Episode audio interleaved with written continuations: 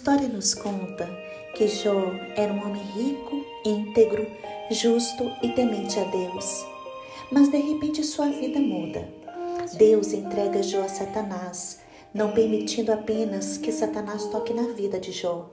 Por isso, em um único dia, Jó perde os seus bens e todos os seus filhos morrem.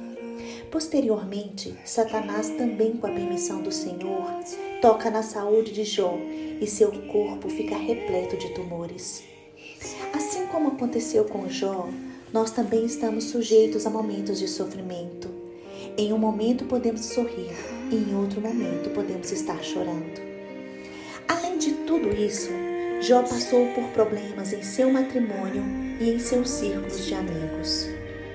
Mas no fim do livro de Jó, Deus se manifesta fazendo perguntas, mas não responde os questionamentos de Jó.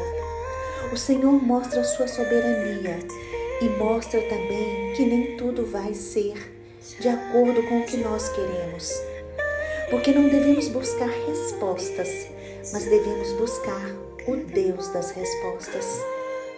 Assim mesmo, sem compreender a situação que você vive no momento, reconheça que Deus é soberano.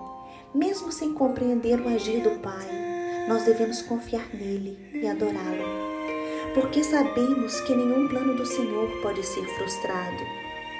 Hoje, tenha convicção de que Deus é soberano, que faz todas as coisas de acordo com seus planos e com a sua vontade.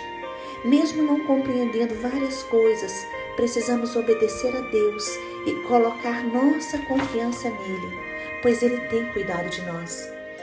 O plano do Senhor é fazer com que tudo coopere para o bem daqueles que amam a Deus. Romanos capítulo 8, versículo 28 diz: Sabemos que todas as coisas cooperam para o bem daqueles que amam a Deus, daqueles que são chamados segundo o seu propósito.